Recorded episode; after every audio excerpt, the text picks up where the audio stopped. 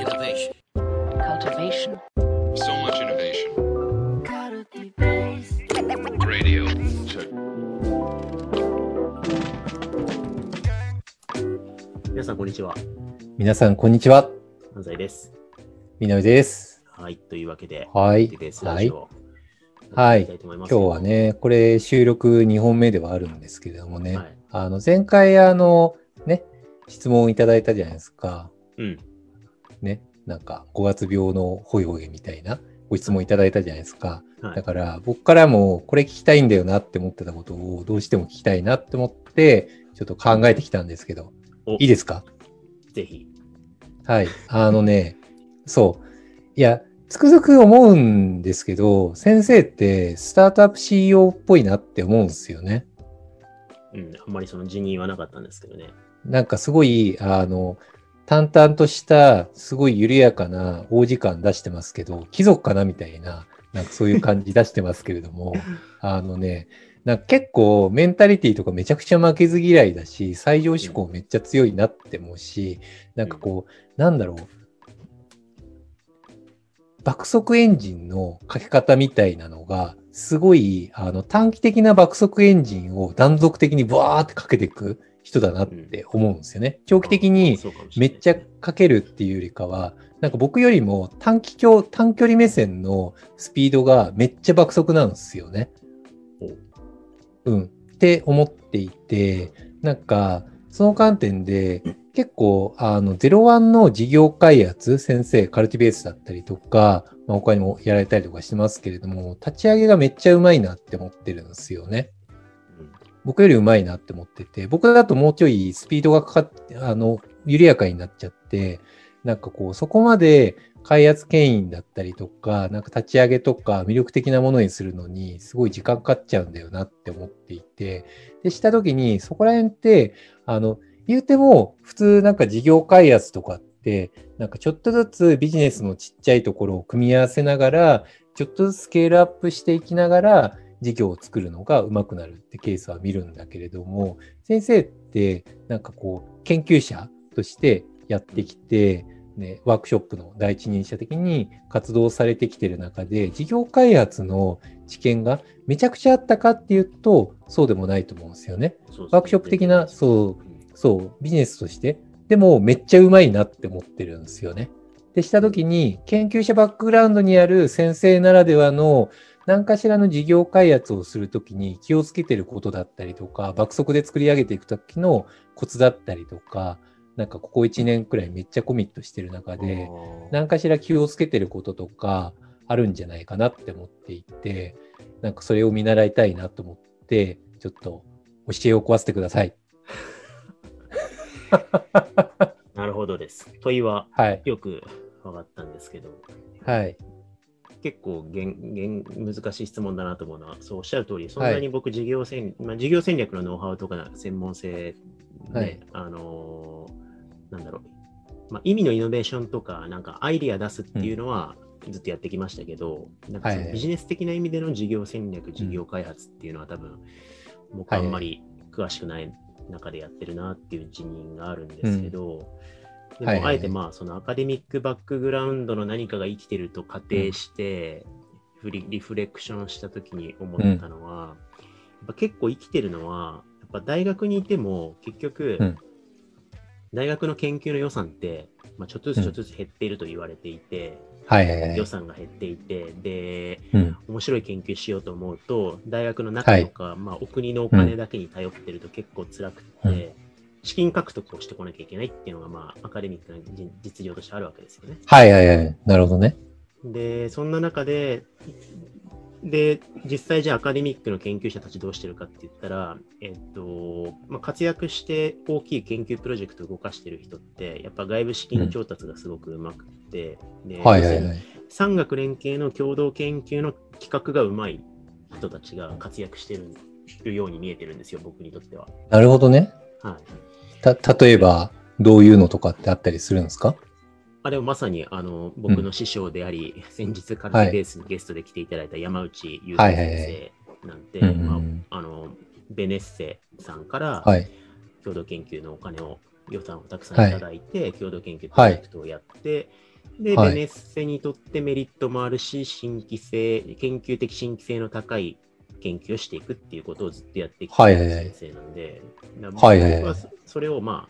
あ、あのーあ、これを真似していけば、大学の教員をしながら、社会的に面白い、新しいことができるなっていうのがあって、はいはいはい。で、で産学連携の共同研究って、今、うんい言われて思ったんだけど、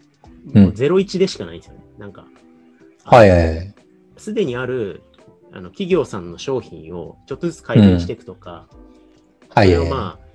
まあ、研究によっては、例えばまあの脳科学的にこれは効果があるって後付けして売っていくとかっていう共同研究はいはいはいがある,、あると思うんですけど、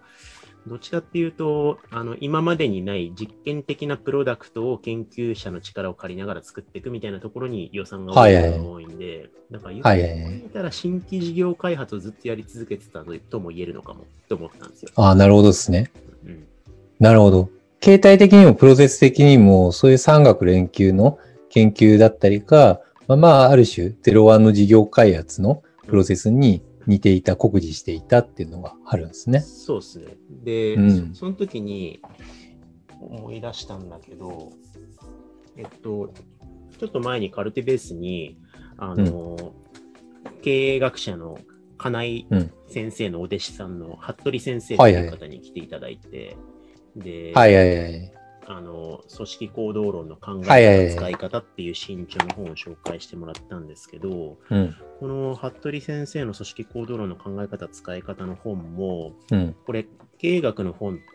であるんですけれども、この本の中で最後にされてる提案がめちゃめちゃうん。あの良くて、要するに研究者と、まあ、実務家、経営者うんってどうやって付き合ったらいいのかみたいなことをすごい、あの議論してるんですよ。ではいはいはい。でなんでこの議論が発生するかっていうと、うん。企業の都合と大学の都合ってもう全然違うんで、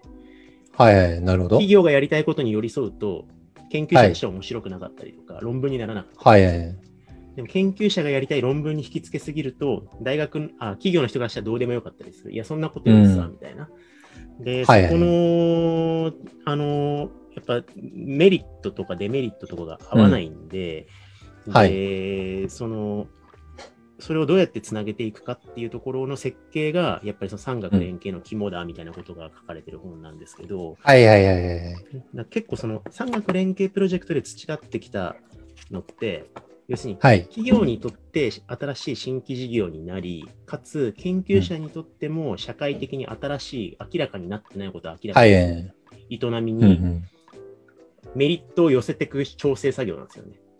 はいはいはい。なるほどなるほど。うん、だから、ベネッセさんにとってお金を出して、これは投資になる、事業投資になると思っていただき、はいはいはい。研究者にとってもベネッセさんに予算と機会をいただいて、論文が書ける、新しいことができる。はいはいはい。プロジェクトにするのが産学連携プロジェクトのデザインで、それをずっとあの大学院の時に見ながら真似してきたので、うんなんか今思うと、だから research-driven innovation とか書いたの必然だったなと思うんですけど、はいはいはい。だからこれって常に社あの研究的に何が新しいんだろうとか、研究的に何が嬉しいんだろうっていう目線と、ちゃんはいと世の世の中に価値が生まれて、経済が回るかなみたいなところの間にいいプロジェクト設計があるって思ってるんで、そこを狙ってるかもしれない。はい。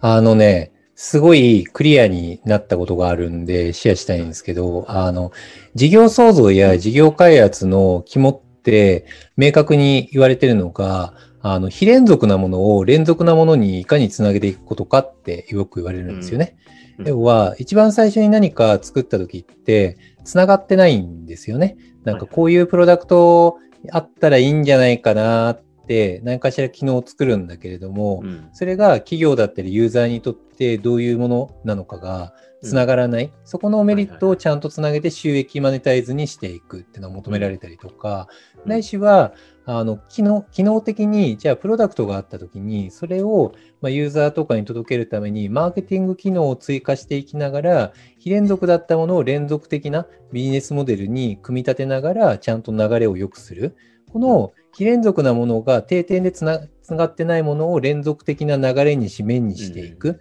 これで、この配管だったり、それを作り上げていける制度、能力が business development 能力に一番重要なことで、そう。これを、の精度と速度、質、量、広さみたいなのをどれだけ作り上げていけるかが事業創造の肝、事業創造の肝で、で、これが、あの、いわゆる CEO とか CXO とか事業開発責任者に求められるスキルってよく言われてて、それ伸ばすのめっちゃむずいよねって言われてて、うん。それを伸ばすためにやんなきゃいけないことって、もう簡単で、もうそれを連続的なものにしていく、機械提供をしっかりしていきながら能力を上げていき、うん。あ、つなげる感覚ってこういうものなんだっていうのを身につけていくことでしか、その嗅覚が研ぎ澄まされないし、能力が上がらないって言われてるんですよね。だから、天然でそこら辺の、あの、経験をめっちゃしてたんだなって理解をして、だから、あの、めっちゃつながるんだって思いましたね。ああ、なるほどですね。そう、そ社内のミーティングとかスラックとかでも見てて思うのが、どんどんなんか非連続的なものをつなげようとするんですよね。で、流れを良くしようとするんですよ。うんだからそのセンスがすごいめちゃくちゃ高えなって、めっちゃゼロワン起業家じゃんって思ってたんですけど、すごい理解しました。ああ、なるほど。でも、うん。ありがとうございます。なるほどですね。いや、でも、これ一回学会発表で、経営、組織学会で学会発表したことあるんですけど、そうき企業と大学が一緒に何かやろうとすると、ん。一番起きる問題が、まあ、ディスコミュニケーションなんですよね。はいはいはい。価値基準が違ったり、やろうとしてることが違うんはいはいで、もう翻訳できないんで、その間に入って翻訳しながらプロジェクト設計するのが産学連携のコツなんだみたいなことを一回どっかで発表したことがあるんですけど、はいはい、まあ、それをやってたことがまさに価値をこうつつなげ合わせながらうん違う世界の ロジックを連続的なものとして、あのシナジーにしていくっていうトレーニングだったんだなって思うとはい確かにっていう感じがしますね。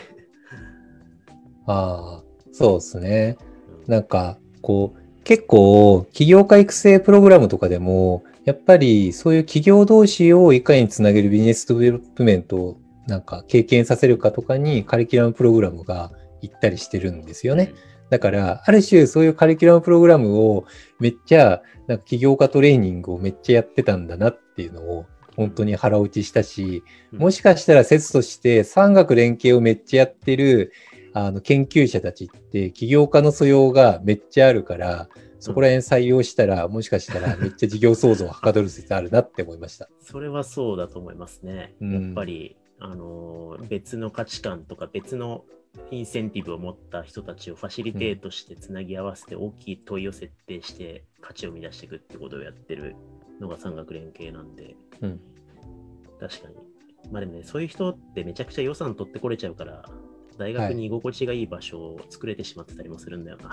なるほどね。なるほどね。はいまあまあでもね、そういう方と一緒に働けると面白そうですよね。うんそうですね。まあ、でも、なんかそういう、実は研究、産学連携をするのが、すごい事業創造トレーニングになるっていうのは、すごい水眼、あの、なるほどって思いました。なんか。つながった気持ちですね。確かに。あんまり考えてなかったけど、そういう、はい。思いましたね。はい。まあ、そういう意味で耳ぐりでね、な内部で、なんかさ、大学じゃないんだけど、産学連携的なことをやって、ちゃんとそれをこう経済的なシステムとして回していこうっていう、探求が経済につながる仕組み、ビジネスモデルを作ろうっていうのは、まあ、まさにその今の機能を内部的に内包しようとしていることだと思うので、はいちょっとそこはやっぱりはいはいはい。方針として間違ってなかったなと思うんで、力入れていきたいですね。はい。そうですね。うんいや、ぜひ、そこら辺 development していきましょはい。というわけう。で、はい。はい。今回はここまでにしたいと思います。先生、今回のタイトルは？タイトルどうしようかな。ちょっと後で考えます。わかりました。後はいでスラックでお願いします。はい。はい。ありがとうございました。ありがとうございました。